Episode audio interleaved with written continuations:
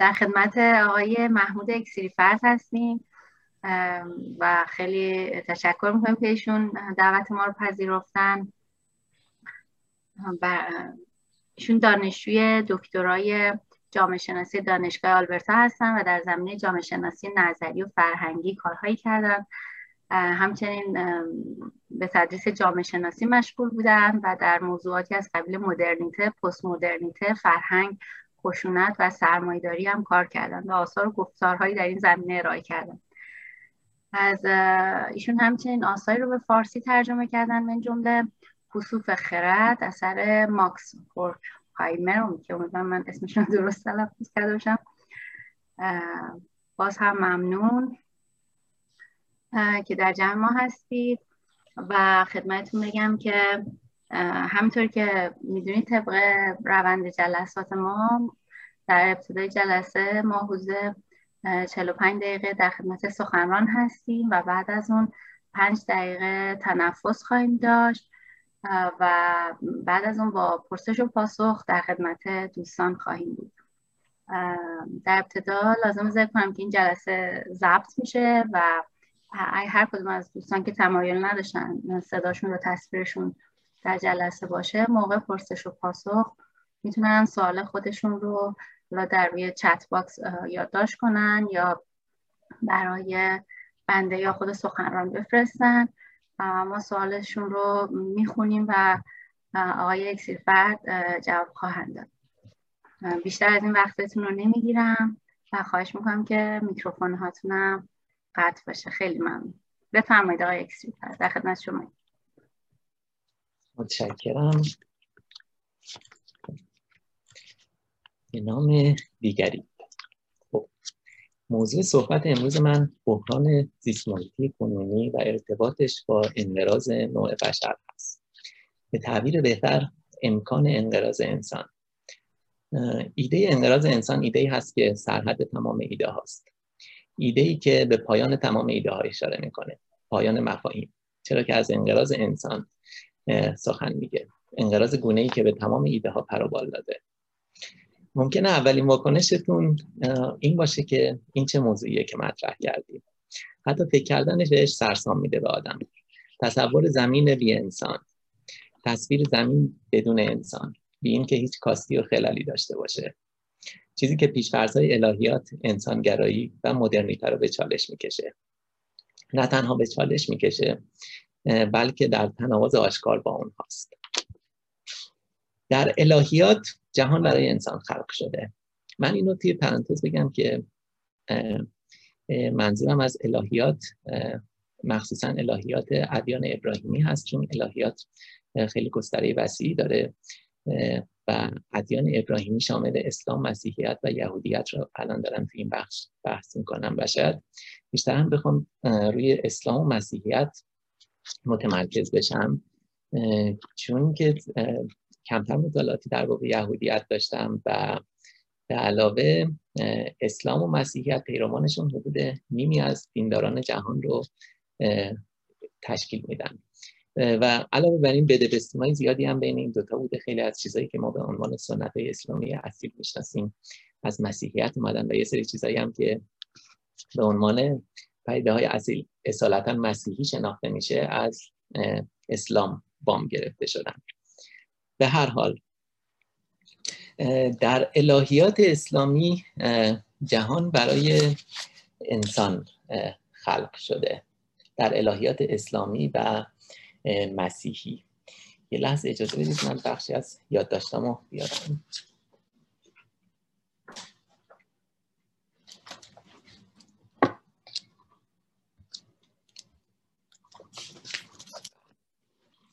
من به چند تا آیه از قرآن بسنده می کنم آیه 29 بقره هو الذی خلق لکم ما فی الارض جمیعا. او کسی است که همه آنچه در زمین است را برای شما خلق کرد. یا آیه آیه 11 جاسیه و سخر لکم ما فی السماوات و ما فی الارض. و همه آنچه که در آسمان ها و زمین است را خدا برای شما به تسخیر درآورد. یا آیه 33 ابراهیم و سخر لکم الشمس و القمر دائبین و سخر لکم اللیل و النهار. که در این آیات همینجور که می‌بینید اونجوری که تفسیر میشن جهان برای انسان خلق شده و جهان بی انسان کلا معنایی نداره. البته این آیات برای تفسیرهای گوناگون گشوده هست. منتها من دارم به تفسیرهای غالبش اشاره می‌کنم. خب انسان از آغاز نبوده اما هستی برای انسان به وجود اومده و انسان مقصود آفرینش محسوب میشه. می‌تونیم از مثال یه زیافت استفاده کنیم. وقتی که یه زیافتی هست و مهمان ویژه‌ای قراره به این زیافت بیاد زمان زیادی صرف آماده شدن و فراهم کردن زیافت صرف میشه تا همه چیز برای حضور این مهمان ویژه فراهم بشه. به همین ترتیب زمان زیادی هم صرف شده تا جهان برای انسان آماده بشه اما خب همه چیز برای انسان بوده و انقراض انسان مثل داستان میمونه که به یک بار قهرمانش رو از دست بده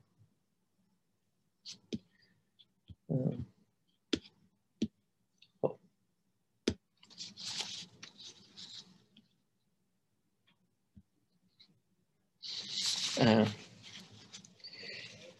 انسانگرایی به نوعی یه فلسفه خردمدار هست که از علم بهره می‌گیره و از هنر الهام می‌گیره تا به مفهوم کرامت انسانی پروبال بده. انسانگرایی به سرشت انسانی یا طبیعت انسانی باور داره و نظام های اخلاقی و متافیزیکی که خارج از سرشت انسانی باشند رو رد می‌کنه. یکی از نمونه های شاخص انسانگرایی اگزیستانسیالیسم هست. ژان پل سارتر سخنرانی معروفی داره به نام اگزیستانسیالیسم یک انسانگرایی است که به فاصله کوتاهی به عنوان یک کتاب چاپ شد و یکی از وجوه معرف اگزیستانسیالیسم شد. در این سخنرانی سارتر از طبیعت سخن میگه. اما هر جا از طبیعت حرف می‌زنه و از و نام طبیعت رو میاره داره از طبیعت یا سرشت انسانی حرف می‌زنه. برای سارتر جهان یه توده بیشعوره و به این معنا نقل به مضمون هیچ کد اخلاقی وجود ندارد که به ما بگوید چه باید کرد.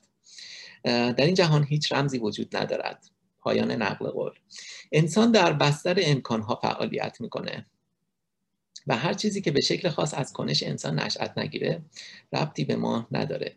بنابراین تنها معنایی که در جهان و در طبیعت وجود داره انسان هست و در قیاب انسان طبیعت نمی‌تونه هیچ معنا و مفهومی داشته باشه. در قیاب انسان یه ابزردیتی میشه طبیعت. یه چیز پوچ و بیمعنی بیمفهوم. اما مدرنیته. مدرنیته بر مفهوم پیشرفت استوار شد. چیزهایی که در مدرنیته بر اونها تاکید شد یکی اقتدار و خودمختاری فرد بود. پیشرفت های فنی بود. فرم های تمدن و شهرسازی بود. اما چیزی که بیش از همه در گفتمان مدرنیته مرکزیت داشت مفهوم پیشرفت در تقابل با مفهوم زوال یا افول بود. به این معنا مدرنیته با ایمان به پیشرفت بیپایان یا پیشرفت بیکران آمد افراشت. به تعبیر لویت مفهوم پیشرفت درونی و نامحدود جایگزین مفهوم مشیت الهی شد که در قرون وسطا رایج بود. اما وقتی به گفتمان مدرنیته و متنهای محوریش نگاه می‌کنیم چندان اثری از مفهوم طبیعت نمی‌بینیم. در واقع مدرنیته طبیعت رو بدیهی و نامحدود فرض می‌کنه. به تعبیری فرض می‌کنه که طبیعت همیشه پابرجا هست و به شکل ثابت کار می‌کنه.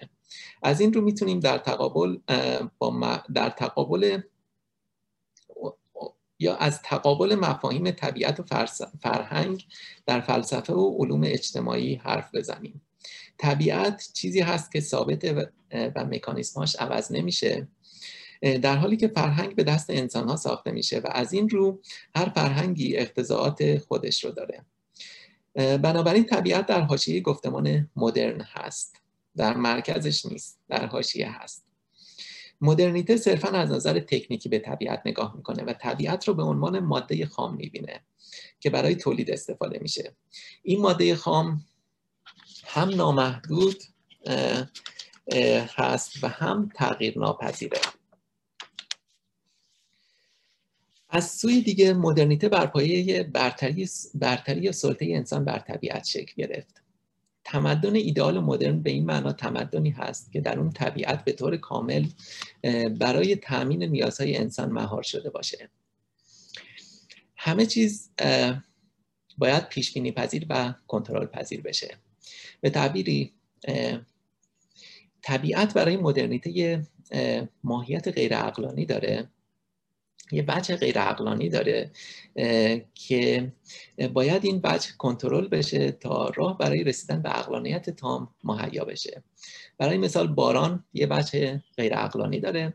اگر باران شدید بشه می‌تونه سیلاب به وجود بیاره و تخریب ایجاد کنه. اما با با یه رویکرد عقلانی می‌تونیم این ما این بچه غیر عقلانی باران رو بگیریم و اون رو عقلانی کنیم. با استفاده از آبراها و شبکه های آبراهای روی زمین و شبکه های آبراها شبکه های آب زیر شهرها می‌تونیم امکانی فراهم کنیم که اگر باران شدید بشه به این آبراها هدایت بشه و به این ترتیب تخریبی به وجود نیاره و به علاوه آبی که از این طریق وارد آبراها میشه برای برای مصارف دیگه به استفاده برسه. اینکه آیا این اقلانیت واقعا مطلوب هست یا نه از گستره بحث ما خارجه. من فقط به این حرف از آدورنو و هورکایمر بسنده می‌کنن که میگن فاشیسم نمودی از همین اقلانیته. به این, به این معنا این اقلانیت وحشت خاصی به همراه داره. به هر حال ایده انقراض بشر در تناقض با الهیات انسانگرایی و مدرنیته است. به عنوان مثال مارکس در دستنوشته های اقتصادی و فلسفیش از فرد و گونه انسانی حرف می‌زنه و میگه که فرد میمیره در حالی که گونه انسانی باقی میمونه. به همین ترتیب اندیشمندان قرن 18 و 19 هم با اطمینان و غرور خاصی از نوع بشر و تمدن انسانی به ویژه تمدن اروپایی حرف می زدن و اینکه این ایده و اینکه این ایده که انسان ممکنه روزی منقرض بشه براشون نامفهوم جلوه می‌کرد. مثلا توماس مالتوس که به نوعی بنیانگذار علم جمعیت شناسی هم شناخته میشه. معتقد بود که اون چیزایی که جمعیت انسانی رو چک می‌کرد محدود می‌کرد در دوره های گذشته در دوره مدرن کم کم از این برداشته میشن و در این حال علم و دانش امکانات نامحدودی فرو روی ما باز می‌کنن به طوری که ما در آینده خواهیم توانست کل مایحتاج بشری رو توی یه گلدان پرورش بدیم. پیشرفت های فنی چشمگیر و سلطه بی سابقه بر طبیعت این اندیشه رو که انسان ممکنه نباشه روی زمین بلافاصله رد می‌کرد و حتی اصلا اینجور چیزی مطرح هم نمی‌شد. به همین خاطر ایده انقراض بشر ایده جدیدی محسوب میشه. ایده ای که تا همین اخیرا نامحتمل به نظر می رسید بنابراین ایده انقراض بشر حامل یک خبر بد هست. یک خبر بالقوه بد در انگلیسی اصطلاحی هست The habit of shooting the messenger who brings bad news. که این فقط مختص انگلیس یا دنیای انگلیسی زبان نیست فقط هم مختص غرب و شرق نیست. کم و بیش در همه جای دنیا رایجه. به همین خاطره که اونایی که اندیشمندانی که کار انتقادی می‌کنن کارشون سخته. چون اینا دارن خبرهای بد یا خبرهای بالقوه بد رو میگن. اینکه چرا مردم دوست ندارن خبر بد رو بشنون خودش یه مکانیسم های روانشناختی پیچیده ای داره که از بحث ما خارجه. اما این پدیده هست و صرفا هم مختص دوره مدرن نیست. هم در دوره مدرن رایج بوده هم در دوره پیشا مدرن. و این اصطلاح به ویژه از دوره پیشا مدرن وارد انگلیسی شده که به ویژه وقتی که به ساختگاه های قدرت نزدیک می شده وقتی که می‌خواستن خبر بدی رو به سلطان به پادشاه به امیر یا به حاکم بدن همیشه میترسیدن. چون کسی که این خبر بد رو می‌داده ممکن بوده جونش رو از دست بده. به همین خاطر وقتی که یه خبر خیلی بد بوده مثل شکست کامل لشکر در جنگ و این رو نمی‌تونستن پنهان کنن معمولا فردی که به حاکم نزدیکتر بوده یا فردی که جسارت بیشتری داشته این خبر رو داوطلب می شده که بده به حاکم یا به پادشاه. منتها بعضی وقتا هیچ کس هم جرأت نمی کرده این خبر رو بده. و اون موقع بوده که بر مینداختن یا قره کشی می‌کردن. و بر به نام هر کس میافتاده. بعد این خبر جونش رو میذاشته کف دستش رو این خبر رو میرسونده. و توی مخصوصا توی حکومت هایی که توی خاور میانه بوده این سنت بوده که وقتی می‌خواستن یه خبر بدی رو به حاکم یا به امیر بدن امان می‌گرفتن. می‌گفتن که ما یه خبر بدی داریم اما امان می‌خوایم. اگه امان ندید به ما ما معذوریم از گفتن این خبر بد و خب سلطان خیلی وقتا یا سلطان یا حاکم این امان رو می‌داده و حتی بعضی وقتا با اینکه امان داده بوده بلافاصله دستور قتل اون فردی که گوینده خبر بد بوده رو صادر می‌کرده. هرچند بعدها پشیمان می‌شده. خب سال گذشته خبرهای بدی منتشر شد. ممکنه فکر کنید که خبرهای خبرهایی که راجع به کرونا بود رو من میگم اما من دارم خبرهای راجع به محیط زیست رو میگم. خبرهایی که راجع به کرونا هم منتشر شد قطعا بد بود. اما اجازه بدید یه چند کلمه ای راجع به کرونا حرف بزنیم و اینکه چرا بد بود. برای اینکه بگم چرا کرونا بد بود بعد اول یه نگاهی به سیر اپیدمیولوژیک و الگوهای تاریخیش داشته باشیم. ما در تاریخ می‌تونیم چهار مرحله اپیدمیولوژیک رو مشخص کنیم. توی نخستین مرحله که شامل بخش بزرگی از تاریخ بشری پیش از پیدایش مدرنیته هست قحطی و بیماری های عفونی و انگلی رایج بود و امید به زندگی بین 20 تا 30 سال بود. یک سوم نوزادان قبل از یک سالگی میمردند. نیمی از مرگ و میر در کودکان زیر پنج سال بود و کمتر از نیمی از جمعیت به 25 سالگی می رسیدن. عامل اصلی مرگ و میر در این محله اپیدمی ها و بیماری های عفونی بود به ویژه در دوره قرون وسطا.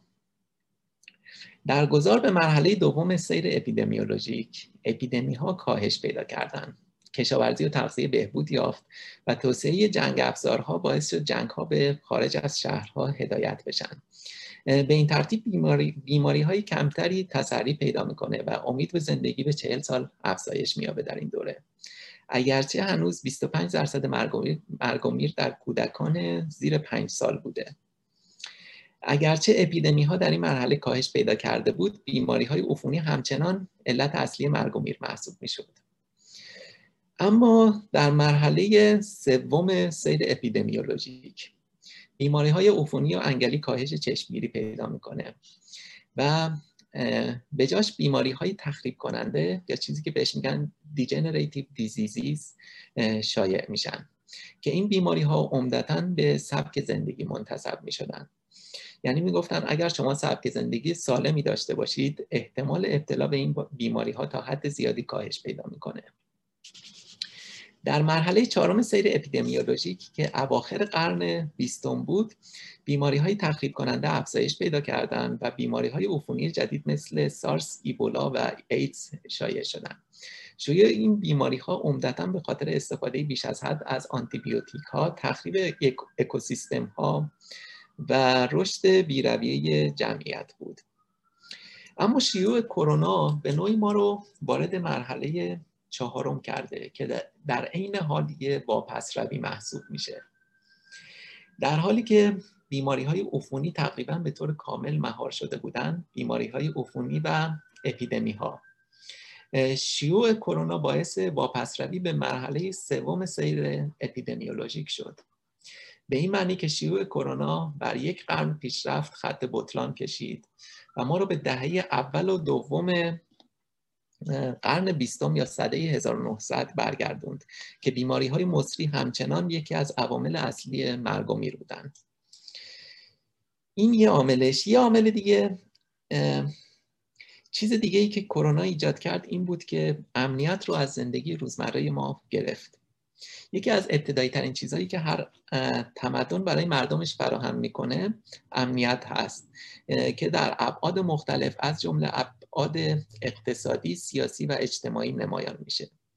کرونا باعث شد که همه ما یکی از ابتدایی ترین سطوح امنیت رو از دست بدیم.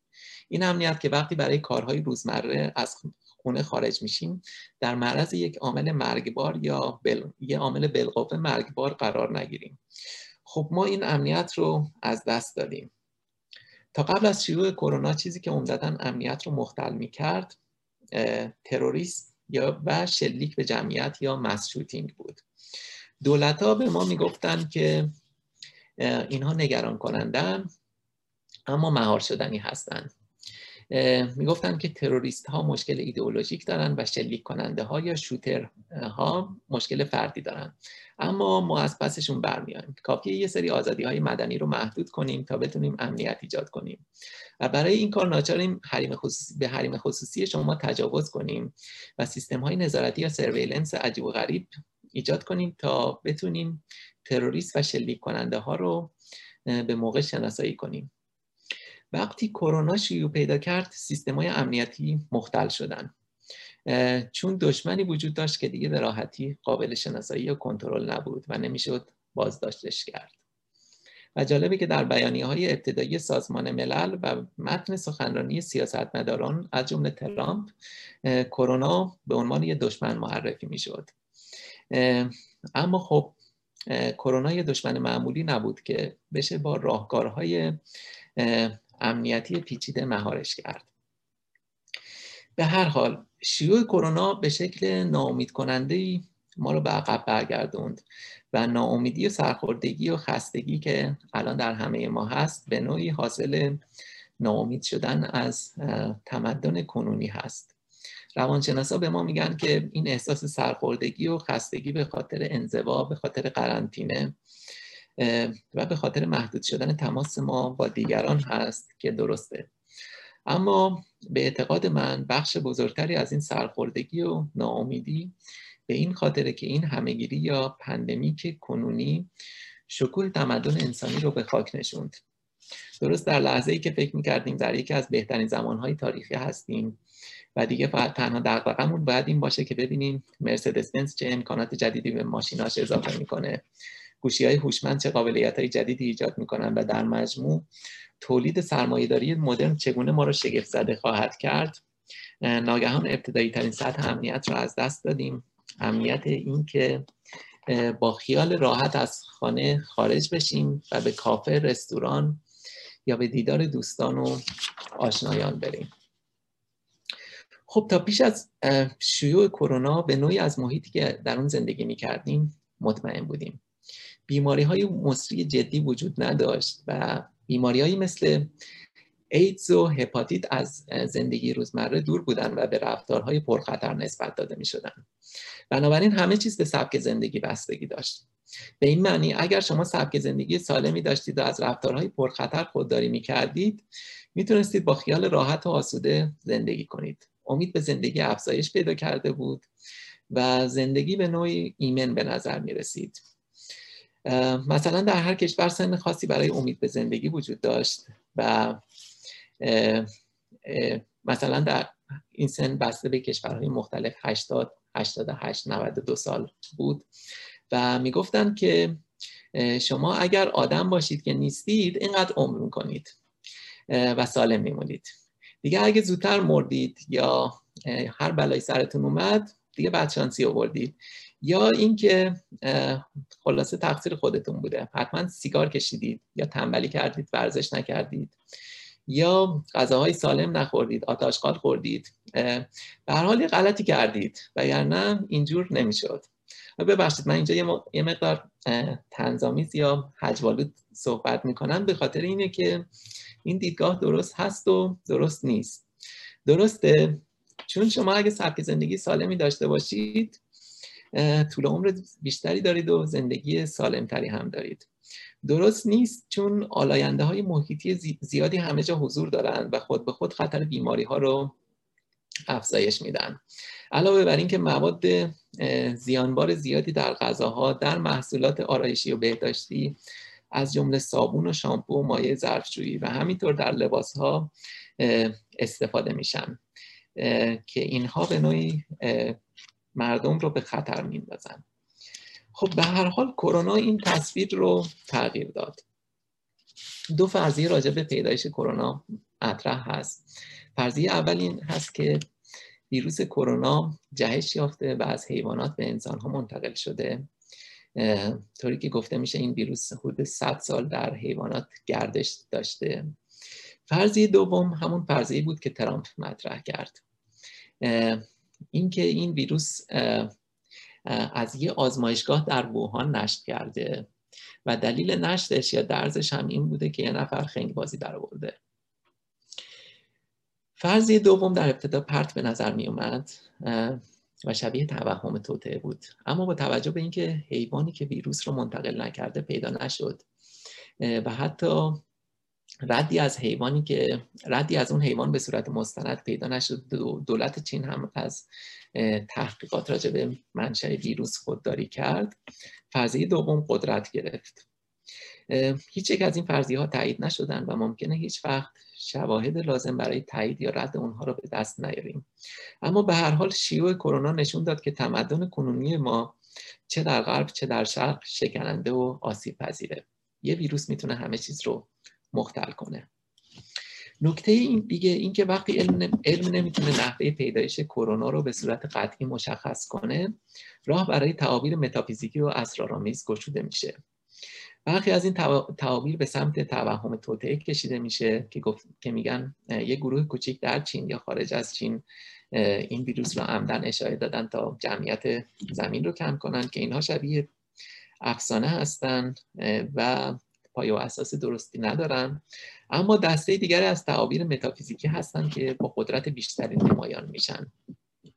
این تعابیر شیوع کرونا رو به مسابه یک نفرین می‌بینن. به مسابه عقوبت الهی یا عذاب خدایان. عذابی که از خدایان نازل شده و مردم رو درگیر کرده. اندیشمندانی مثل ماکس هورکایمر و مارشال برمن معتقد بودند که یکی از اهداف مدرنیته غلبه بر حراس هست. اینکه ما جهان رو به جایی راحت و آسوده بدل کنیم و از طبیعت یا چیزهای دیگه حراسی به دل نداشته باشیم. شیوع کرونا باعث شد ما حراس بیشتری داشته باشیم. این حراس نه تنها در زندگی روزمره نمایان میشه بلکه به علاوه خودش رو به مسابه یک حراس متافیزیکی هم نمایان می‌کنه. هورکایمر می‌گفت علم ما رو قادر ساخته که از قهر طبیعت عبور کنیم و از طبیعت نترسیم. برای مثال وقتی که خورشید گرفتگی پیش میاد ما می‌دونیم که لازم نیست برای رفع خورشید گرفتگی حیوان خاصی قربانی کنیم یا شعایر خاصی انجام بدیم. می‌دونیم خورشید گرفتگی کی شروع میشه کی تموم میشه و می‌دونیم که به خودی خود آسیبی به ما نمی‌زنه. اما کرونا و برخی رویدادها مجددا قهر طبیعت رو آشکار کردن. شاید اولین بار طوفان کاترینا و بعدش سونامی هند بود که ایده انتقام طبیعت رو مطرح کرد. و کرونا دوباره به این تعبیر جان داده که بی ربط هم نیست و من دوباره برمیگردم. خب اجازه بدید بریم سر موضوع. اما بذارید من با یه مثال شروع کنم. مثال آب.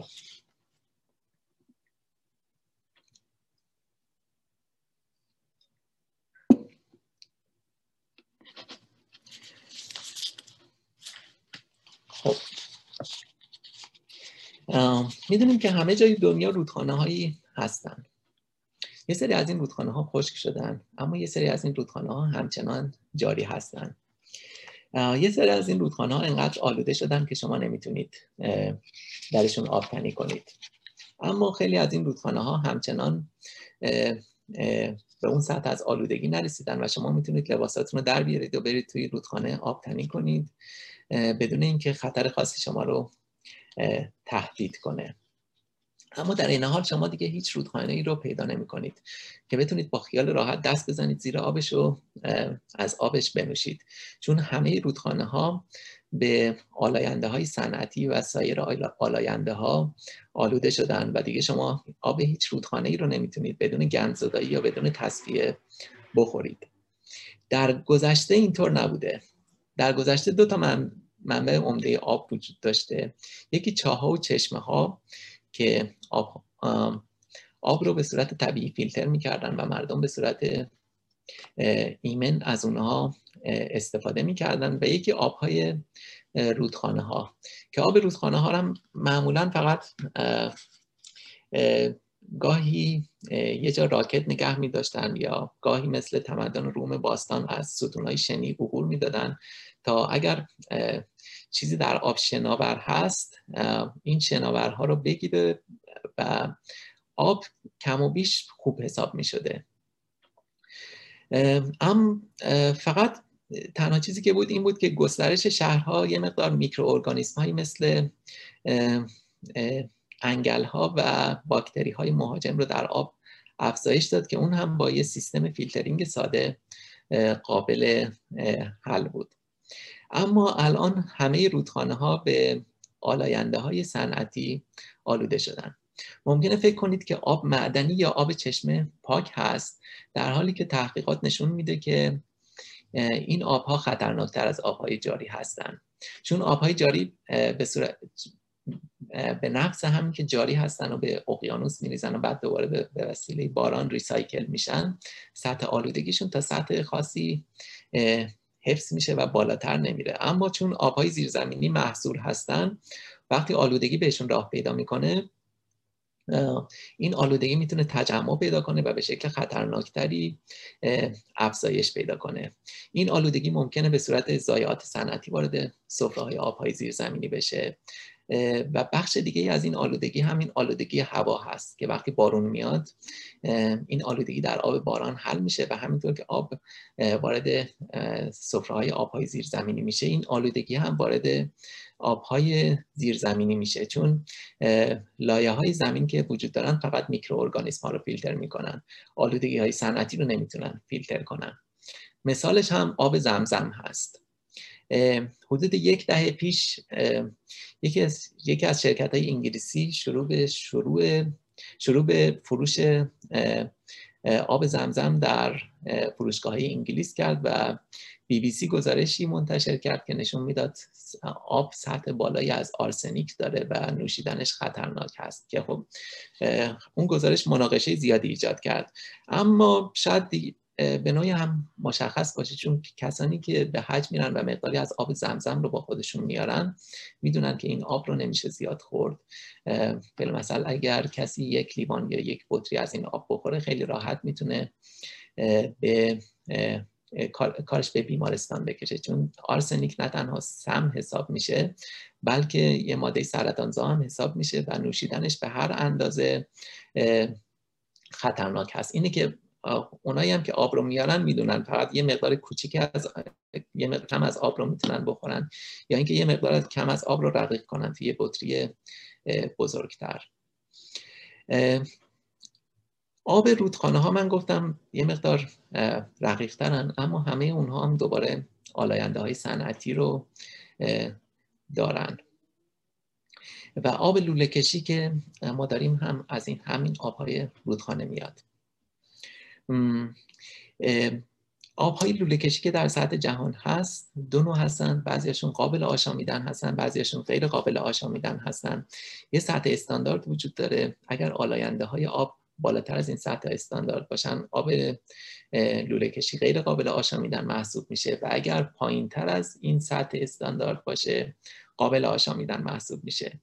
خب آبهایی که توی کانادا هستن همشون قابل آشامیدن هستن. برای مثال آبی که توی ادمونتون هست به ادعای شرکت EPCOR یکی از آبهای خیلی خوب کاناداست چون سطح آلایندهاش خیلی پایین تر از اون ماکسیموم آلاینده ها برای آب آشامیدنی هست و میشه نوشید اما در این حال آلاینده هاش صفر نیست. همین مقداری قبلتر هم سطح جیوه توی آبهای ادمونتون افزایش پیدا کرد که شرکت اپکور بیانیه صادر کرد و گفت این سطح جیوه هیچ تغییری در کیفیت آنی آب ایجاد نمی‌کنه. به هر حال می‌خوام بگم که الان دیگه آب آشامیدنی آب لوله, آب لوله کشی آبهایی که روی سطح زمین هستن و آبهایی که زیر سطح زمین هستن شما هیچ آب فاقد آلودگی پیدا نمی کنید آبی که وقتی ما دست می‌زنیم زیرش و بالا میاریم آلودگی صنعتیش صفر مطلق باشه. اگر به ادبیات کلاسیک فارسی نگاه کنیم می‌بینیم که آب نماد روشنی هست نماد زندگی و ترابت. برای مثال می‌تونیم به غزل شماره هشت سعدی ارجا بدیم که میگه زندازه بیرون تشنم ساقی بیاران آب را. اول مرا سیراب کن بانگه بده اصحاب را. تو این بیت آب ماهیت روشن داره به نوعی نورانی هست و در این حال یه بعد پنهان داره که از استفاده های روزمره فراتر میده و آب رو به پدیده متعالی تبدیل می‌کنه. ما توی اشعار کلاسیک معاصر هم نگاه کنیم هنوز این ماهیت روشن آب نمایان هست. مثلا سهراب توی اون شعر معروفش آب را گل نکنیم آب به قدری زلال و پاک هست در این شعر که شاعر حتی نمی‌خواد برای لحظه ای گلالود بشه. در حال استراب شاعر از آلودگی آب هم نمایان هست. یا در شعر دیگرش که میگه رختها را بکنیم آب در یک قدمی است. یا جایی که مثل میگه آب میریزد پایین از پا می نوشن اینجا آب به قدری روشن و متعالی هست که همین که آب میریزه پایین و از پا می نوشن یه رویداد متافیزیکی تام رو درست می‌کنه و دیگه شما به هیچ چیز دیگه نیاز ندارید. اما اگر با آخرین اشعار معاصر نگاه کنیم می‌خونیم زندگی آب روانی است ولی یخ زده است. اینجا می‌بینیم که آب به پدیده پیش پا افتاده و دم دستی بدل شده که ماهیت حیات بخشش رو از دست داده. من این مثال رو از ادبیات می‌زنم که بگم ادبیات به نوعی وضعیت آب رو باستاب میده. آب روشن آبی که نماد روشنایی و زندگی هست و ماهیتی متعالی داره آبی هست که آلوده نشده باشه. وقتی آب آلوده میشه این ماهیت روشنش رو تا حدودی از دست میده و در و تبدیل به پدیده دم دستی میشه. یه چیزی که فقط برای صرف فقط برای رفع تشنگی نوشیده میشه.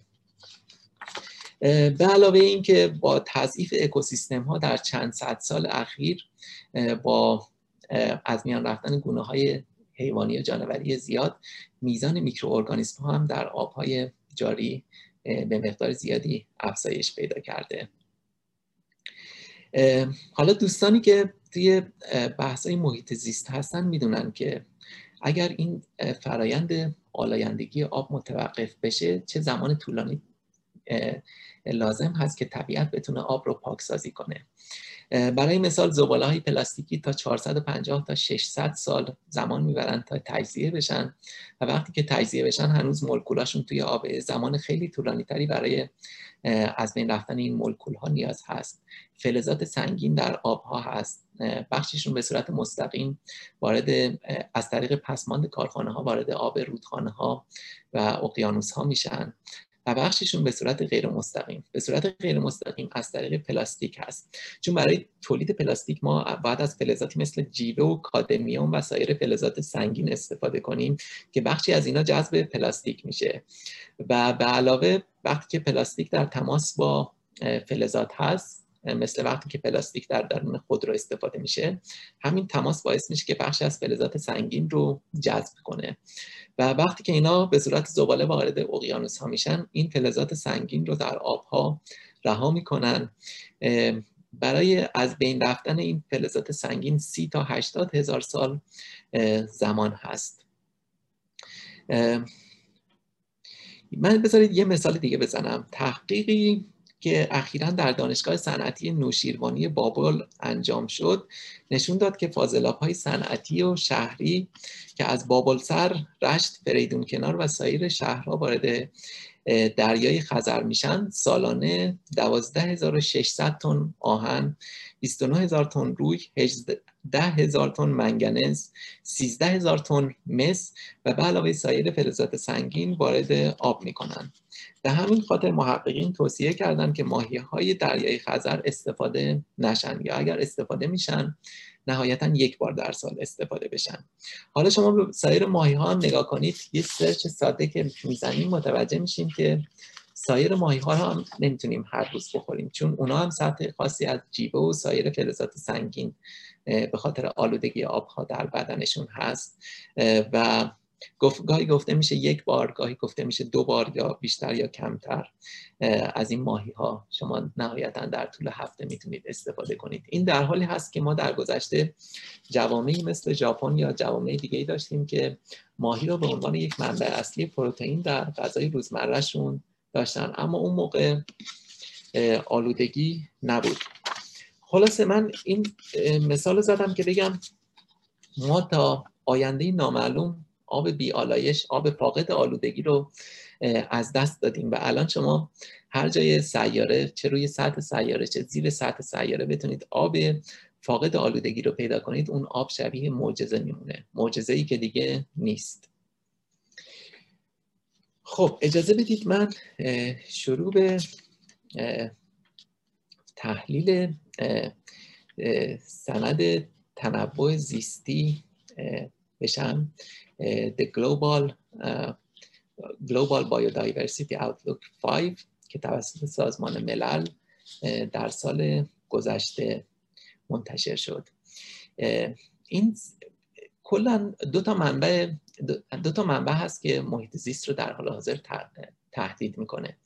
یکیش گرمایش جهانی هست که بیشتر شناخته شده هست و یکیش فروپاشی تنوع زیستی یا از میان رفتن تنوع زیستی و انقراض گونه های زیادی هست که در زمین بودن و هستن که دومی شناخته شده نیست و این چشمانداز بیشتر بر دومی تاکید داره. خب سال 2010 یه سند به اسم سند آیچی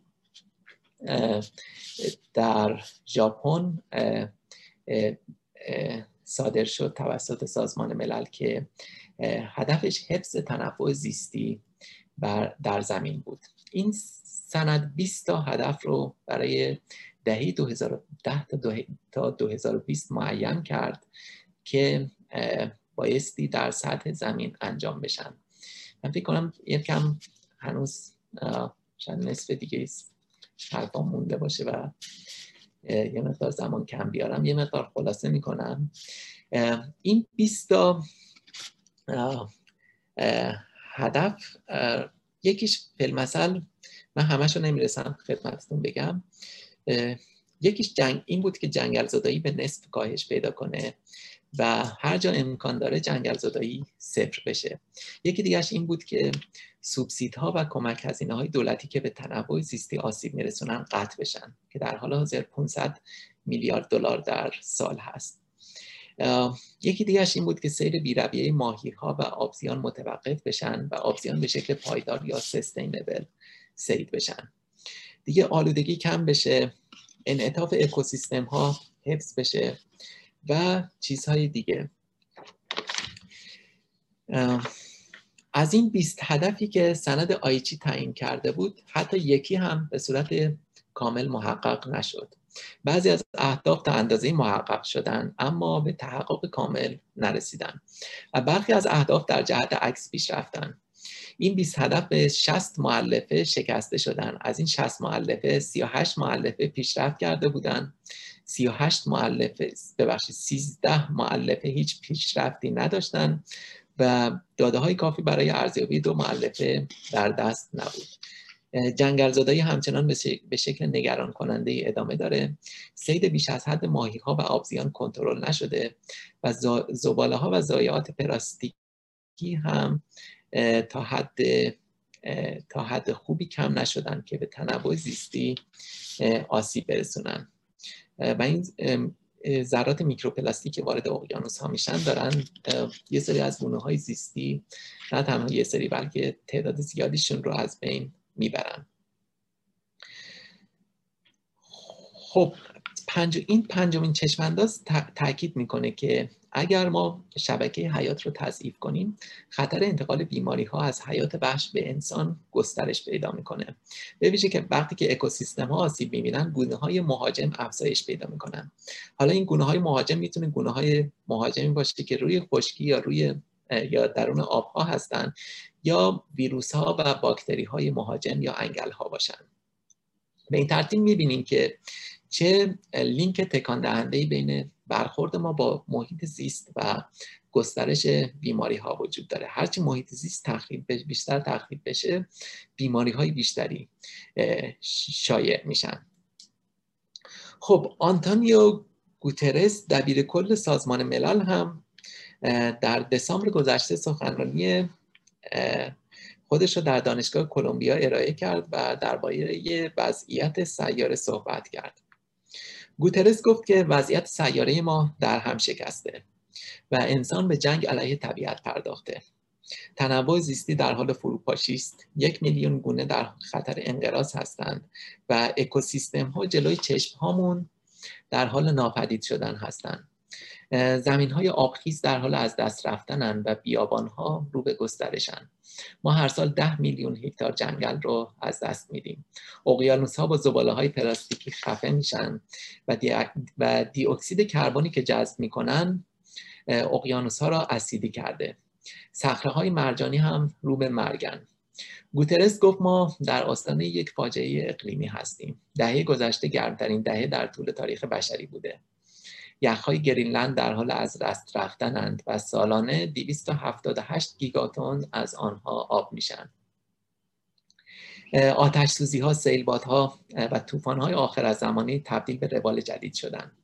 ببینید وقتی یکی position بروکراتیک داره معمولا با یه محافظه کاری خاصی صحبت می‌کنه چون یه کامنت تندوتیز می‌تونه به از دست دادن شغلش منجر بشه یا عواقب داشته باشه. و به ویژه کسایی که در سطوح بالای مدیریتی هستن یه لحن دیپلماتیک دارن توی صحبتاشون. وقتی که گوترس داره با این لحن شدید از جنگ انسان علیه طبیعت و های آخر از زمانی صحبت می‌کنه می‌تونیم تصور می‌تونیم پی ببریم که چقدر وضعیت سیاره وخیم هست. خب یه سری راه حل هم گوترس ارائه داد. یکیش کاهش تولید سوخت های فسیلی به میزان 6 درصد در سال بود. این در حالی هست که در حال حاضر تولید سوخت های فسیلی دو درصد رشد دارن. گفت که گوترس گفت که در حال حاضر زمین یک و دو دهم درجه سانتیگراد گرمتر از دوران پیش صنعتی شده و برآورد میشه که در صده حاضر زمین سه تا پنج درجه گرمتر از دوران پیش صنعتی بشه. اگر زمین یک و نیم درجه گرمتر از دوران پیش از صنعتی بشه سطح دریاها بالا میاد موجهای گرمای زیادی ایجاد میشه و خشکسالی خیلی از مناطق زمین رو تهدید می‌کنه و تا نیمی از جمعیت زمین دچار بیابی میشن. همکنون ما به شکل خطرناکی به یک و نیم درجه افزایش دمای زمین نزدیک شدیم و زنگ خطر به صدا در اومده. خب گوترس از لزوم صلح با طبیعت سخن گفت و گفت که اگر ما به صلح با طبیعت دست پیدا نکنیم. طبیعت هم شروع به جنگ و پاتک زدن علیه ما می‌کنه. ایده صلح با طبیعت یا ایده آشتی با طبیعت ایده بود که هورکایمر و آدورنو کمتر از 80 سال پیش در دیالکتیک روشنگری مطرح کردند. اونها از لزوم آشتی با طبیعت سخن گفتن. ایده آشتی یکی از مزامین اصلی دیالکتیک روشنگری هست. اگر همه بندها و قسمت هایی که ایده آشتی در اونها مطرح شده رو در نظر بگیریم حدود یک پنجم کتاب رو در بر می‌گیره. و در اکثر مواردی که هورکایمر و آدورنو ایده آشتی رو مطرح می‌کنن به نحو ایده طبیعت هم مطرح میشه. برای مثلا وقتی که از آشتی روح با هستی سخن میگن هستی به نوعی طبیعت هست و روح به نوعی اندیشه یا فرهنگ هست هورکایمر و آدورنو میگم که طبیعت همتای اندیشه هست. و یکی از رسالت هایی که جامعه داره اینه که این دو رو آشتی بده. اما این امر اتفاق نیفتاده و ما به جای اینکه به آشتی با طبیعت دست پیدا کنیم از طبیعت بیگانه شدیم. ذهن یا اندیشه تنها صدای یک طبیعت بیگانه رو میشنوه. طبیعتی که تکه پاره شده و به یوغ سلطه کشیده شده. طبیعتی که خارج از ذهن وجود نداره.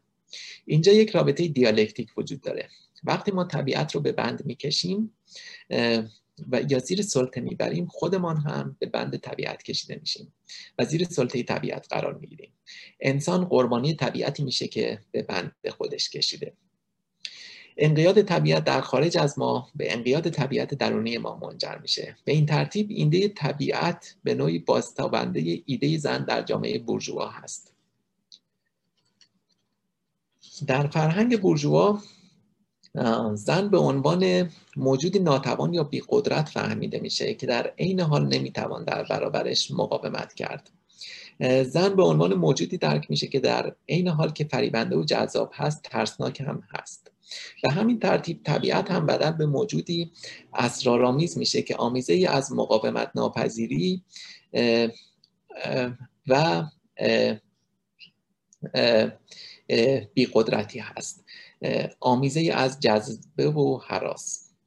این وجه طبیعت وقتی نمایان میشه که ما به جای اینکه به آشتی با طبیعت بپردازیم به سمت سلطه بر طبیعت پیش بریم. این دیالکتیک رابطه این دیالکتیک رابطه ما با طبیعت هست. خرد به جای اینکه به آشتی با طبیعت دست پیدا کنه خودش رو ارباب طبیعت یا سلطان طبیعت می‌دونه. خردی که سعی می‌کنه آدمیان رو رها کنه و به برتری از طبیعت دست پیدا کنه و طبیعت رو به تمامی تحت کنترل در در بیاره دست به خلق جهانی می‌زنه که مالامال از تیر روزی هست.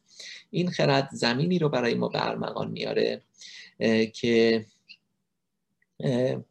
به قولی مالامال از بدبختی هست و برای لحظه ای از وحشت اینکه دستاوردهای تمدن یک سره ویران بشن نمی‌تونه رها بشه. هورکایمر و آدورنو میگن زمین یک پارچه آینه شکوه انسانی هست که توانسته از طبیعت فراتر بره. اما در این حال این شکوه انسانی همیشه در این استراب هست که توسط طبیعتی که از آن فراتر رفته بلعیده بشه. خب با توجه به مسائلی که مطرح کردم می‌خوام یه سری گزاره ها رو مطرح کنم. در هفت شماره.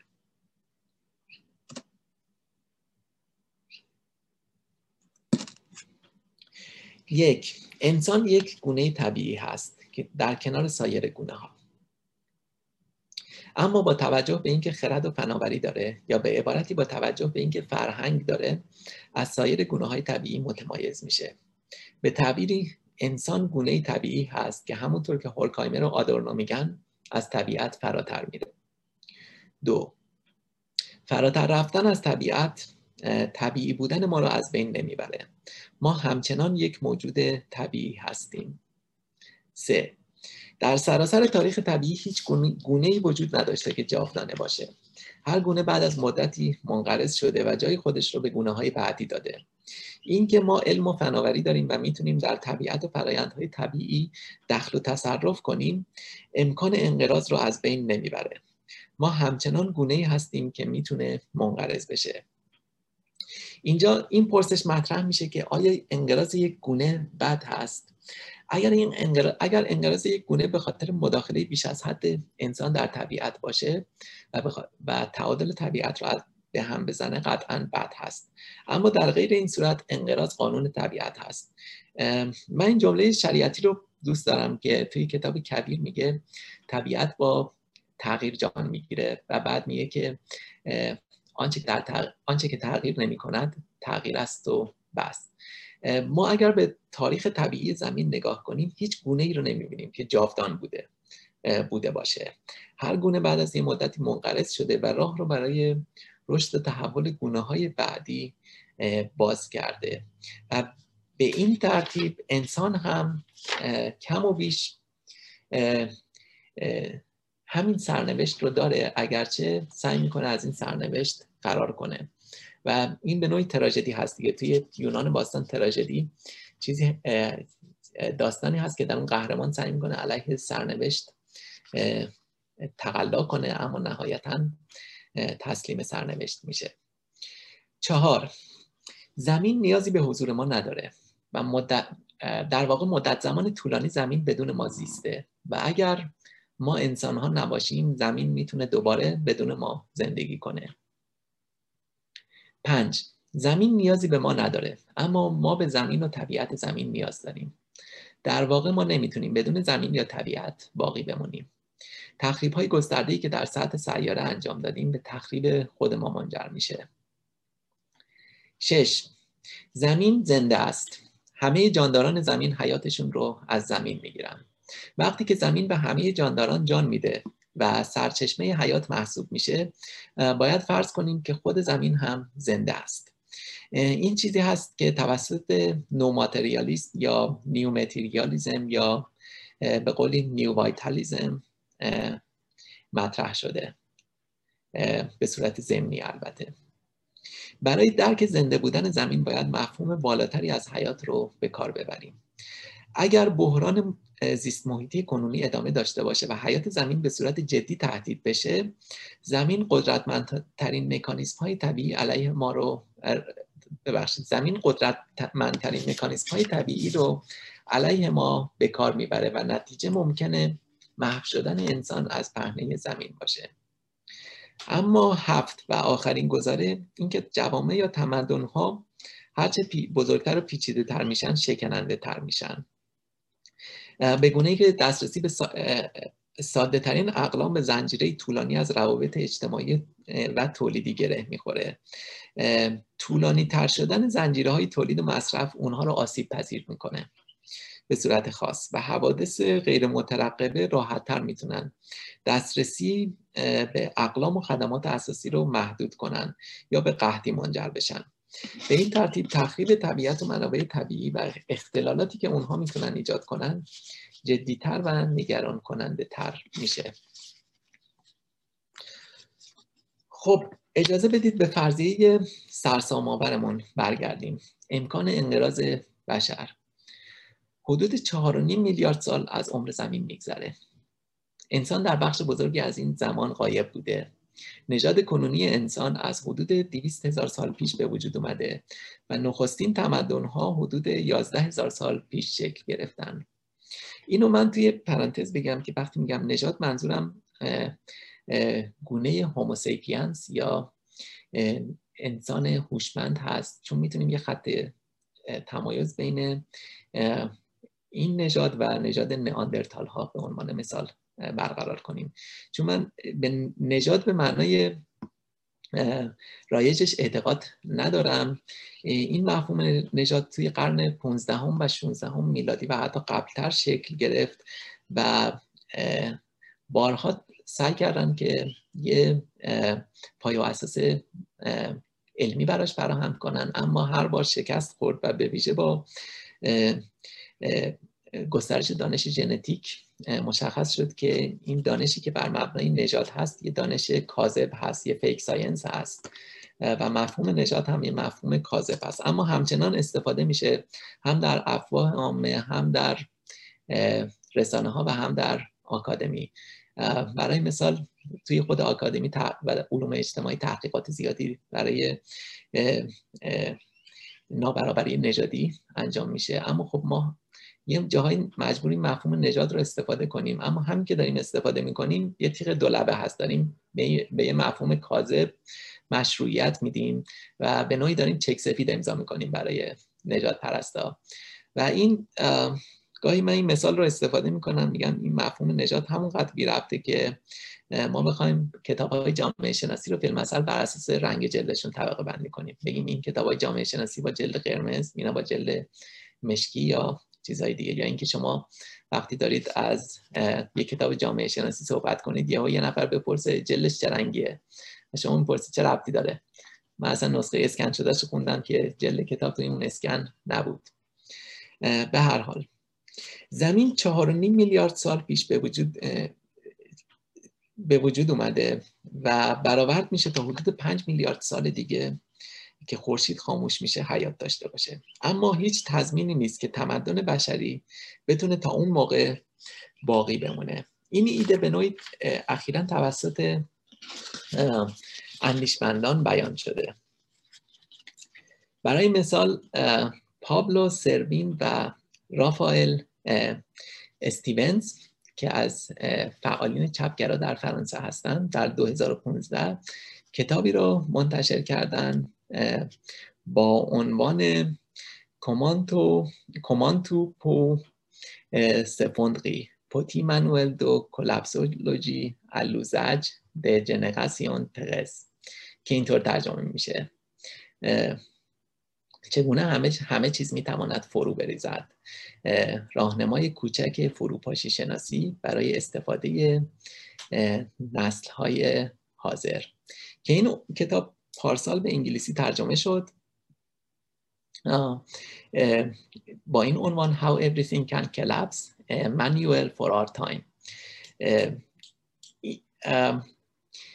این دو نویسنده اصطلاح کلپسولوژی یا فروپاشی شناسی با همون تلفظ فرانسویش من دارم میگم رو معرفی می‌کنن برای همون فرضی های فروپاشی تمدن. که همونطور که می‌دونید عنوان کتاب هم توی فرانسوی مقدار یه تنز خاصی داره و این یکم یه مقدار بچه شاخص متنای آکادمیک در فرانسه هست که یه مقدار تنظامیز یا آیرانیک صحبت می‌کنن. حتی وقتی که شما به کارهای کسایی مثل دریدا یا دلوز یا فوکو نگاه می‌کنید یه تنز یا آیرانی خاصی درش می‌بینید. و این تنز زیاد توی آکادمی انگلیسی زبان جایی نداره و اگر کسی هم اینطور روی کردی داشته باشه بهش میگن لطفا جدی باشید ما داریم کار جدی انجام بدیم. به همین خاطره که شما می‌بینید این عنوان انگلیسیش تنزش رو یه مقدار گرفته. به هر حال اونا از ایده فروپاشی شناسی استفاده می‌کنن که بگن که به وضعیتی اشاره کنن که در اون خدمات یا اقلام اساسی موجود نباشه یا به سختی در دسترس باشه.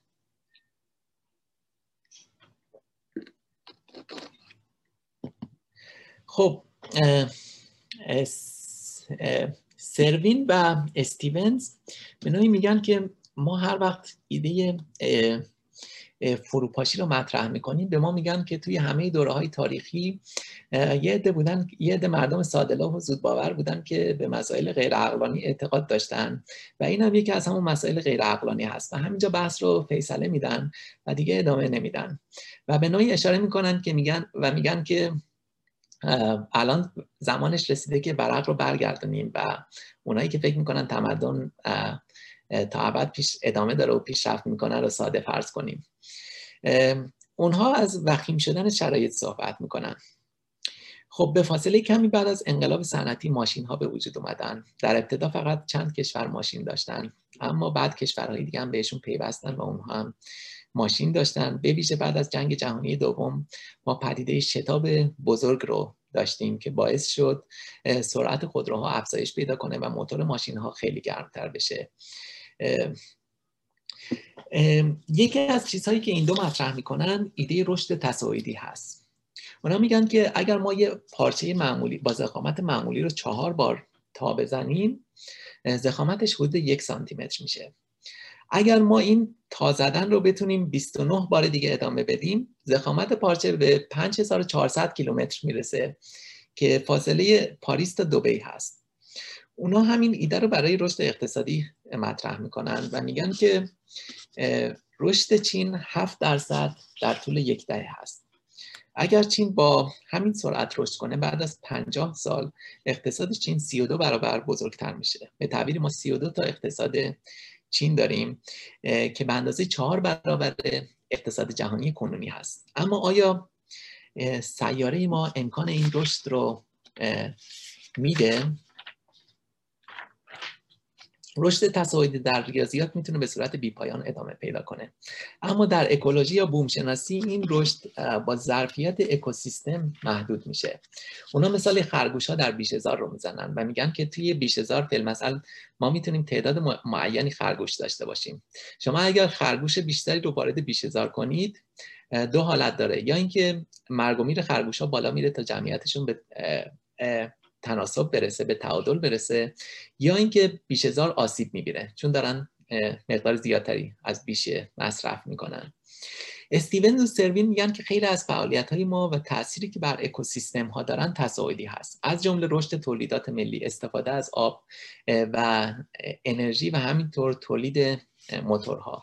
به ویژه وقتی که ما در دهه 1990 با مفهوم رد پای زیست محیطی روبرو شدیم فهمیدیم که جمعیت ما در دهه 1990 از ظرفیت کلی زمین بیشتر شده و از آن زمان به بعد ما داریم هی مقدار بیشتر و بیشتری از زمین رو مصرف می‌کنیم. به عنوان مثال تا ما تا سال 2030 دو تا کره زمین نیاز داریم و تا سال 2050 سه تا کره زمین نیاز داریم تا بتونه نیازهای بشر رو پاسخگو باشه. در غیر این صورت مصرف ما تبدیل به تخریب کره زمین میشه. و به علاوه فیلمسل تا سال 2025 ما دو سوم جمعیت زمین دسترسی ایمن به آب ندارن. خب استیون سروین به توسعه علوم و فناوری اشاره می‌کنن که جایگزین جوامع کشاورزی و پیشوری شده و شتاب بی سابقه به همه چیز داده. اونها با, با استناد به هارتموت روزا ابعاد این دگرگونی یا شتاب رو بررسی می‌کنن. یکی این که افزایش مسافرت و سرعت ارتباطات باعث آب رفتن فضا شد. همونطور که می‌تونیم از نقطه‌ای به نقطه دیگر به راحتی بریم فواصل جغرافیایی آب میرن یا کوچک میشن. دوم اینکه تغییرات اجتماعی سرعت می‌گیرن. برای مثال همسایه های ما با سرعت بیشتری عوض میشن و مشاغل و مشاغل ما و پارتنرهایی که در طول زندگی دارن داریم نیمه عمر کمتری پیدا می‌کنن. همینطور مدها مدل های ماشین و سبک های موسیقی با شتاب بیشتری از پی هم عبور می‌کنن. بود سوم شتاب زرباهنگ زندگی ما رو درگیر می‌کنه. ما در ارتباط با شتاب های فنی و اجتماعی سعی می‌کنیم سریعتر زندگی کنیم. سعی می‌کنیم کارآمدتر باشیم و برنامه زمانیمون رو با کارهای بیشتری پر کنیم.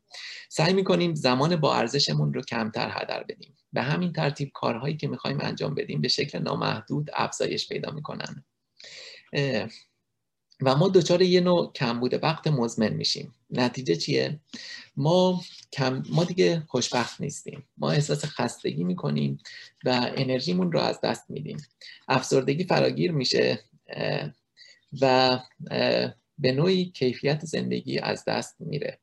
استیونز و سروین میگن ما در اوج پیشرفت به قدری درگیر کار و تولید و رنج حاصل از کار و تولید میشیم که نمی‌تونیم زندگیمون رو بهبود بدیم و همه تلاشمون رو صرف حفظ وضع موجود می‌کنیم. اونا از مثال ماشین برای تمدن حاضر استفاده می‌کنن. ماشینی که با شتاب پیش میره و سرنشینانش نمی‌خوان بدونن که چه موجوداتی رو در مسیر زیر می‌گیرن و این ماشین چه ضایعاتی رو پشت سرش باقی می‌ذاره. یه اتفاقی که برای این ماشین می‌تونه بیفته اینه که موتورش از کار بیفته. یا به تعبیری منابع و انرژی هایی که در طبیعت موجود هستن محدودن و اگر ما با همین شتاب ادامه بدیم بالاخره زمانی این منابع به پایان می‌رسن. اتفاق دیگه ای که می‌تونه بیفته اینه که ماشین از مسیر خودش خارج بشه. استیونز و سروین میگن که سیستم های موجود مرزهای پنهانی دارن و اگر ما از این مرزها رد بشیم از, از کار میافتن. بهترین مثال این مرزهای پنهان آب و هوا هستند و اگر گرمایش یا و اگر گرمایش کره زمین از حد خاصی فراتر بره می‌تونه فجایعی خلق کنه که خط پایان تمدن ما و نقطه پایان نوع بشر هست. اما اجازه بدید یک کتاب دیگه هم که راجع به این پدیده انقراض صحبت کرده من وارد بحث کنم. این کتاب از اورد هست که یه فیلسوف در دانشگاه آکسفورد هست. و اونجا یه مؤسسه‌ای داره به نام آینده بشریت Future of Humanity و اونجا مشغول کار هست. سال گذشته کتابی رو توبی اورد کتابی رو منتشر کرد با عنوان Precipice Existential Risks and the Future of Humanity. توی این کتاب اورد از مخاطراتی صحبت می‌کنه که روبروی تمدن بشری گسترده شده. و از مخاطرات طبیعی صحبت می‌کنه از مخاطرات انسانی و از مخاطراتی که آینده می‌تونن پیش بیان. خب مخاطرات طبیعی یکیش مثلا شهاب سنگ ها و اجرام آسمانی هست. برای مثال اگه ارد میگه که اگر یه شهاب سنگ با قطر با قطر 10 کیلومتر و سرعت 60 هزار کیلومتر به خلیج مکزیک برخورد کنه انرژی برابر با 10 میلیارد انفجار اتمی هیروشیما رو آزاد می‌کنه. گودالی به قطر به عمق 3000 کیلومتر یا سه برابر قله اورست ایجاد می‌کنه و همه جانداران در شعاع هزار کیلومتری از گرما کشته میشن. این برخورد یه سونامی ایجاد می‌کنه که اقیانوسیه رو نابود می‌کنه. این شهاب سنگ در بعد, از برخورد به تریلیون ها تن که سنگ و غبار داغ بدل میشه و بر میلیون ها کیلومتر مربع فرو میاد که حیوانات رو می‌کشه و آتش سوزی ایجاد می‌کنه. در نهایت ابری از غبار خاکستر بلند میشه و لایه های بالای اتمسفر رو میپوشونه و نمی‌گذاره نور خورشید به زمین برسه. بلاک شدن نور خورشید باعث میشه که یه فاجعه منطقه‌ای تبدیل به انقراض توده‌ای در سطح زمین بشه. اما خب این احتمالش زیاد نیست چون یکی از دلایلش اینه که ما همسایه به نام مشتری داریم که جرم خیلی بیشتری داریم و اکثر اجرام آسمانی و شهاب سنگ هایی که در مسیر زمین دارن قرار دارن رو یا می‌تونن به زمین برخورد کنن رو به خودش جذب می‌کنه. در واقع از هر 8000 شهاب سنگی که به سمت زمین میاد فقط یکیش به زمین می‌رسه و بقیهش جذب مشتری میشن. و به نوعی ما حیات حیاتمون رو روی زمین و حیات کل جانداران رو مدیون مشتری هستیم. این همسایه خوبی بوده. چون در این, این صورت گرما و گازهای سمی که از این برخورد شهاب سنگ ها به وجود می اومدن نمیذاشتن هیچ فرمی از حیات روی زمین شکل بگیره. خب یکی دیگهش فوران های ابر آتش فشانی هست که می‌تونه بیش از هزار کیلومتر مکعب سنگ مذاب آزاد کنه. اما خب این احتمالش زیاد نیست. آخرین ابر آتش فشانی که فوران کرد 630 هزار سال پیش بوده. خب یکی دیگهش انفجار ستاره ای هست که اگر خورشید دچار انفجار ستاره ای بشه زمین رو هم با خودش نابود می‌کنه. اما این هم زیاد نیست یک در هزار میلیون هست. یکی دی... بعد سایر مخاطرات طبیعی هم هست مثل روشنتر شدن خورشید که این ممکنه یک میلیارد سال دیگه اتفاق بیفته. یا بازگشت عصر یخبندان که اونم در هزار سال آینده زیاد احتمالش نیست. خب ارد از مخاطرات انسانی هم صحبت می‌کنه. یکی از اونها سلاحهای ای هستن که خطری علیه بشریت محسوب میشن. یکیش تغییرات آب و هوایی هست و یکیش آسیب های زیست محیطی هست. تخریب تنوع زیستی و استفاده بیرویه از منابع که به نوعی بهشون اشاره کردم. یکی دیگهش المثل هوش مصنوعی هست. که ممکنه هوش مصنوعی علیه بشر اقدام کنه که ارد میگه امکان احتمال این یک به ده هست. و یکی دیگه هم همون یکی دیگه از چیزهایی که ارد مطرح می‌کنه بیماری های همهگیر یا پندمیک ها هستن برای مثال در سال 2012 یه ویروس شناس هلندی به نام ران فوشیه شروع به آزمایش با یه ویروس با یک گونه خطرناک از آنفلونزا به نام H5N1 کرد. این گونه خیلی خطرناک هست. اگر انسان درگیر این گونه بشه میزان مرگ و میر 50 درصد هست که خیلی فجیع هست. اون شروع کرد این آنفلانزا رو بین موشهای آزمایشگاهی منتقل کنه که ببینه چطور جهش پیدا می‌کنن. و بعد از اینکه این ویروس بین ده تا موش آزمایشگاهی انتقال پیدا کرد. فوشیه دید که این ویروس به صورت مستقیم قابل انتقال به پستانداران شده. اما خب همه این آزمایش چیزهایی که اونجا بود معدوم شد و در این حال این ویروس این آزمایش با انتقادهای سخت بین المللی مواجه شد که گفتن حتی اگر یه احتمال خیلی کم باشه که این ویروس از آزمایشگاه به بیرون درس کنه درس کنه یه فاجعه ایجاد می‌کنه. به هر حال ارد همه این احتمالات رو می‌ذاره کنار هم و میگه که طی صد سال آینده احتمال اینکه نسل بشر منقرض بشه یک به شیش هست. یعنی شما اگر یک تاس بندازید شیش بیاد تمومه. جفت شیش هم نمی‌خواید فقط یه دونه شیش. و حالا ممکنه کسی باشه که با این محاسبات ارد زیاد موافق نباشه یا با بخش از محاسباتش که ارد هم همین چیز همین رو در نظر می‌گیره. اما میگه که اگر من حتی با با, با تقریب یه نسبی کار درست صحبت کرده باشم. توی چند, توی چند صده آینده بشر احتمال زیادی برای زنده موندن و بقا نداره. و بعد اون میگه که راهکاری که پیشنهاد میده میگه اینه که ما یه روی کرده عقلانی داشته باشیم در همه چیز که بتونیم به ویژه بزرگترین خطرهایی که مواجه ما میشن و خطرهای انتروپوجنیک هستن یا خطرهایی هستن که از خود ما ناشی میشن و باعث خود ویرانگری میشن. اینا رو کاملا محدود کنیم. یکی از اونها مثل بمب هسته ای هست. و بعد مثالی می‌زنه از این بمب هسته ای میگه که سال 1962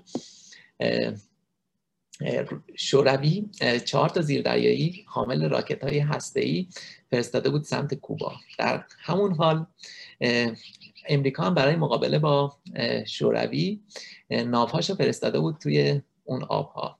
یکی از این توی یکی از این زیردریایی ها خلاصی یکی از این زیردریایی ها بین ناوهای امریکایی قرار می‌گیره و اونا سعی می‌کنن با شلیک که موشک های سطحی اون رو به سطح آب بیارن. و اکسیژن هم توی اون کم شده بوده توی اون زیر دریایی و اون تقریبا ساکنان زیر دریایی بیهوش شده بودن. برای شلیک اون راکت هسته ای که قدرت انفجارش تقریبا هم اندازی بمبی بوده که توی هیروشیما و ناگازاکی منفجر شده بوده. اجازه دو نفر لازم بوده. یه نفرشون توی اون زیر دریایی بوده. اما خب از خوششانسی ما اون یکی که اجازهش لازم بوده برای شلیک راکت خارج از زیر دریایی بوده توی زیر دریایی دیگه بوده و اون اجازه نمیده و میگه به زیر دریایی میگه شما برید بالا بین ناوها قرار بگیرید و منتظر دستور از اتحاد جماهیر شوروی باشید. ارد میگه که توی اون روز شنبه از سال 1962 ما خوششانسی آوردیم. چون اگر اون راکت شلیک می‌شد امریکا هم به احتمال زیاد یه راکت هسته ای رو برای تلافی جویی به سمت شوروی پرتاب می‌کرد و ممکن بود یک جنگ تمام عیار هسته ای شکل بگیره. خلاصه میگه که ما اون روز خوششانس بودیم. اما تا نمی‌تونیم روی خوششانسی حساب کنیم و هر لحظه ممکنه فاجعه خلق بشه. خب حالا شما فکر می‌کنم که دارید به اون شیش فکر می‌کنید. اون شیش لعنتی اگر اون شیش بیاد چه اتفاقی میفته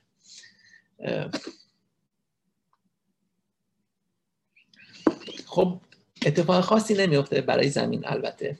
یک گونه منقرض میشه و راه برای رشد و توسعه گونه های میلیون ها گونه دیگه باز میشه.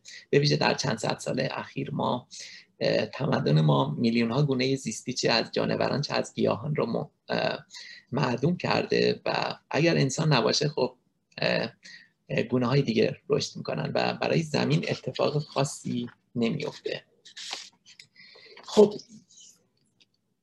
درباره این هم صحبت کردن الن وایزمن به عنوان مثال این دیگه فکر کنم آخرین چیز من حسابه الن وایزمن از این صحبت می‌کنه.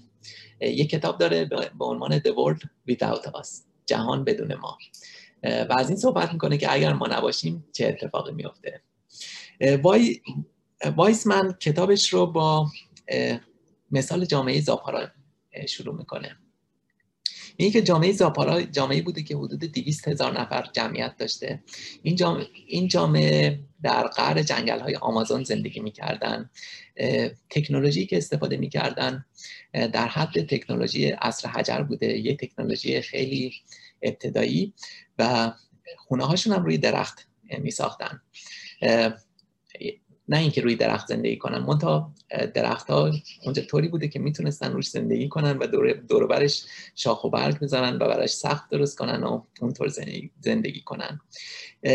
اونها برای اونها از درخت خرما و سایر گیاهان استفاده می‌کردن برای تغذیهشون و برای پروتئینشون هم از ماهی های رودخانه آمازون استفاده می‌کردن. اونها داشتن در صلح و صفا زندگیشون رو می‌کردن قبیله جامعه یا قبیله زاپارا و تماس خیلی کمی هم با سایر جوامع داشتن یا با دنیای خارج از خودشون.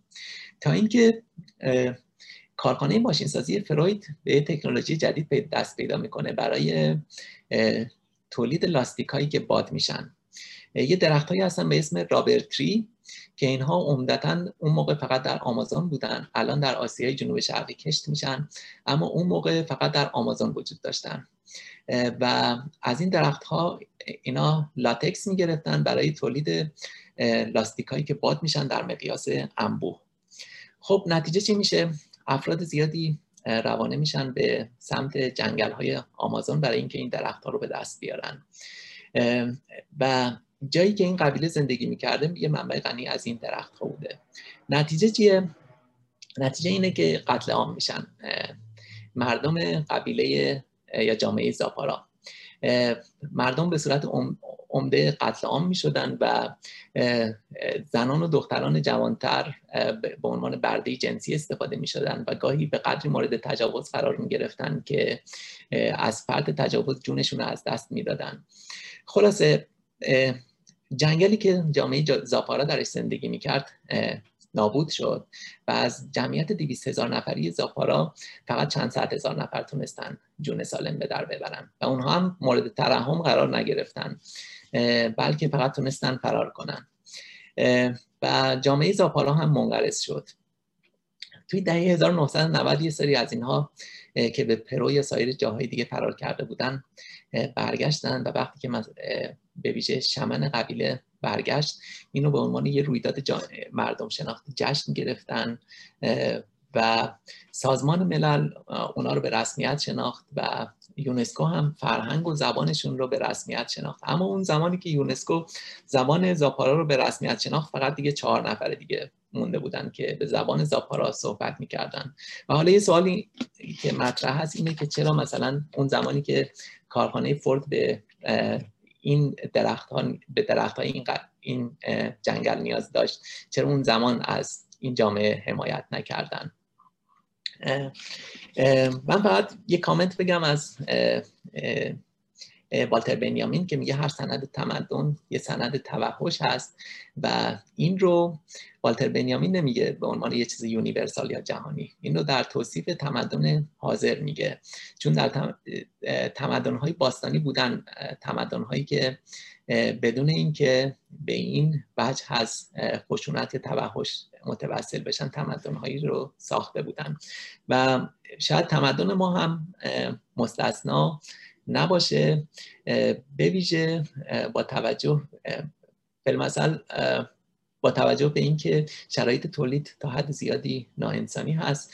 برای مثال یکی از کسانی که در زمینه مد کار می‌کنه میگه که وقتی شما یه تیشرت می‌خرید شرایط تولید به قدر ناانسانی هست که خرید اون تیشرت می‌تونه به قیمت مرگ یک کارگر در جنوب شرقی آسیا ختم بشه. به هر حال وایسمن کتابش رو با این مثال شروع می‌کنه. اما چرا با این مثال شروع می‌کنه؟ با این مثال شروع می‌کنه که بگه سرنوشت سرنوشت جامعه زاپارا ممکنه سرنوشت بشریت باشه. به ویژه با توجه به اینکه ما سطح سیاره رو مسموم کردیم و تخریب های گسترده در سطح سیاره انجام دادیم خیلی خیلی راحت می‌تونیم ما هم به سرنوشت زاپارا دوچار بشیم.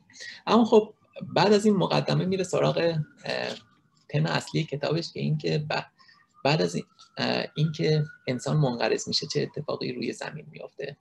وایسمن میگه از همون روزی که انسان منقرض میشه از فرداش طبیعت شروع به پاکسازی می‌کنه. پاکسازی دستاوردهای انسان. حدود اولین چیزهایی که از بین میرن خانه ها هستن بین یک تا دو, دهه سقف خانه ها پایین میاد. بسته به ساخت ساخت ساخت و مسائلی که خانه داره. بین 50 تا 100 سال طول می‌کشه که خانه کاملا ویران بشه. اما خب همچنان بقایای خانه روی زمین هست. 500 سال طول می‌کشه تا بقایای خانه کلا از بین برن و اون خونه محو بشن. به همین ترتیب سایر ساخت... کل ساختمان هایی که در سطح شهرها و جاهای دیگه هستن از بین میرن و بعد از 500 سال ما تنها چیزی که می‌تونیم مشاهده کنیم از فضا روی سطح زمین گیاهان هستن. برعکس اون چیزی که ما فکر می‌کنیم دست چیزهای بزرگ مثل دیوار چین مثل برج های دوبی مثل کانال سوئز یا آسمان خراش های نیویورک زودتر از چیزهای دیگه از بین میرن. اما یه سری چیزهای دیگه زمان بیشتری طول می‌کشه که باقی بمونن. برای مثال روزنامه ها توی دهه 1930 یک یه سری از چاله هایی که زباله درش دفن شده بودن رو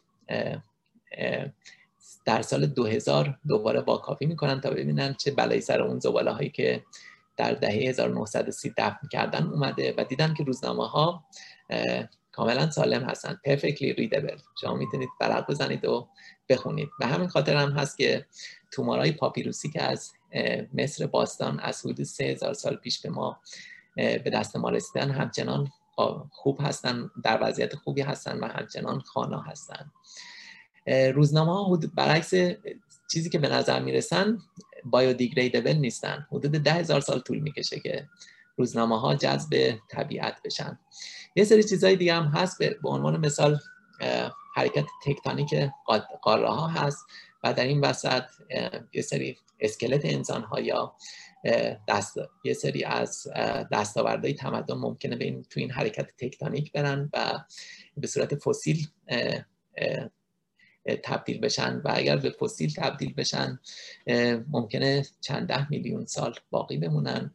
همینطور حفره هایی که ما توی صخره سخت توی هارد راک ایجاد کردیم یا تونل ها و معادنی که توی اون صخره ها ایجاد کردیم اینا ممکنه تا 6 7 میلیون سال بمونن. برای مثال پلوتونیوم 239 در جو زمین هست که به خاطر آزمایش های هسته در جنگ سرد وارد اتمسفر شدن اینا 250 هزار سال طول می‌کشه که از بین برن. آلودگی سایر آلودگی ها هم که اشاره بهش کردیم. اما نهایت این میشه که همه چیز از بین میره و کل بعد از مدتی همه ردپاهایی که ما از بجا گذاشتیم از بین میره. اجازه بدید من یه خیلی گذرا یه نگاهی هم به آلودگی هوا داشته باشم. خب. شما اینجا می‌تونید ببخشید جناب اکسیفر امکانش هست شما تا دو سه دقیقه دیگه جلسه رو مباحثتون جمع کنید. ما فرصت پرسش و پاسخ هم داشته باشیم. اینطوری الان تقریبا یک ساعت و نیم هستش که فکر کنم جلسه شروع شده. من خودم به شخص حداقل ده تا مطلب نوشتم. دلم می‌خواد بپرسم ازتون. بله. ولی فکر نکنم بین ما پنج نفر هم بیشتر یه سوال فرصت بله. خب من فقط اینو یک دو دقیقه دیگه جمعش کنم. شما همینطور که می‌بینید این نقشه آلودگی هست. در کانادا و همینطور در سطح جهان آلودگی هوا شما همینطور که می‌بینید اینجا هیچ نقطه ای وجود نداره که الان یه مقدار اینم سری نمیاره که پرچم سفید گذاشته باشه. یعنی همه جا به نوعی آلودگی هست. اکثر جاهای دنیا آلودگی کم و بیش زیاده. یه جاهایی از کانادا من اینو استاپ کنم. یه جاهایی از کانادا برای مثال کانادا که وضعیت کم و بیش بهتری داره اکثر جاهاش اگر آتش سوزی نباشه پرچم سبز گذاشتن. به این معنا که مقدار کمی از آلودگی هستش. اما شما مثلا جاهای دیگر نگاه کنید آلودگی بیشتر میشه و همین شهرهای کانادا رو هم نگاه کنید ببینید که طبق مقیاس یک تا ده که میسنجن معمولا همه سال یک تا سه هست. یعنی هیچ وقت صفر نمیشه آلودگی. این به این معنی هست که ما داریم 24 ساعت سموم رو تنفس می‌کنیم. و همین تنفس سموم که به صورت 24 ساعت هست یه جورایی خب وحشتناک اما واقعی هست. و به نظر من حالا یکی از چیزهایی که می‌تونه شیوع کووید رو هم توضیح بده همین هست. چون وقتی یه اپیدمی شیوع پیدا می‌کنه شما باید به سبک زندگی نگاه کنید. ببینید که چه چیزهایی رایج هست. برای مثال توی قرون وسطا که توی دهه توی قرن چهاردهم که سیستم فاضلاب وجود نداشت و مردم فاضلاب خونه هاشون رو توی جویی های جلوی خونه میریختن باعث شد که تا, تا اون شیوع پیدا کنه و در یه فاصله چهار ساله نصف جمعیت اروپا از بین برن. خب این به خاطر آلودگی و نبود سیستم های فاضلاب و سیستم های بهداشتی بود. حالا شما ما به وضعیت آلودگی هم نگاه می‌کنیم می‌بینیم که این آلودگی به نوعی ریه های ما رو هم درگیر می‌کنه و روی شیوع پندمیکی مثل کرونا هم تاثیر داره. ببیشه یه تحقیقی هم همین دو روز پیش یک آگست منتشر شد و نشون داد توی مناطق غربی امریکا که آتش سوزی بوده. شیوع کرونا حدود 17 درصد افزایش پیدا کرده. که این می‌خوام بگم که یه لینکی بینش هست. چون ما وقت به صورت وقتی داریم به صورت 24 ساعته مقدار سموم رو تنفس می‌کنیم. حتی اگر کم باشه این تاثیر خودش رو روی ریه ها می‌ذاره گذشته مثلا سیگاری ها می‌گفتن ریه های ما زخم خورده. الان شاید به همه ما باید این رو بگیم. من دیگه با این نوت با این یادداشت حرفم رو به پایان میرسونم. ببخشید که یه مقدار طولانی شد.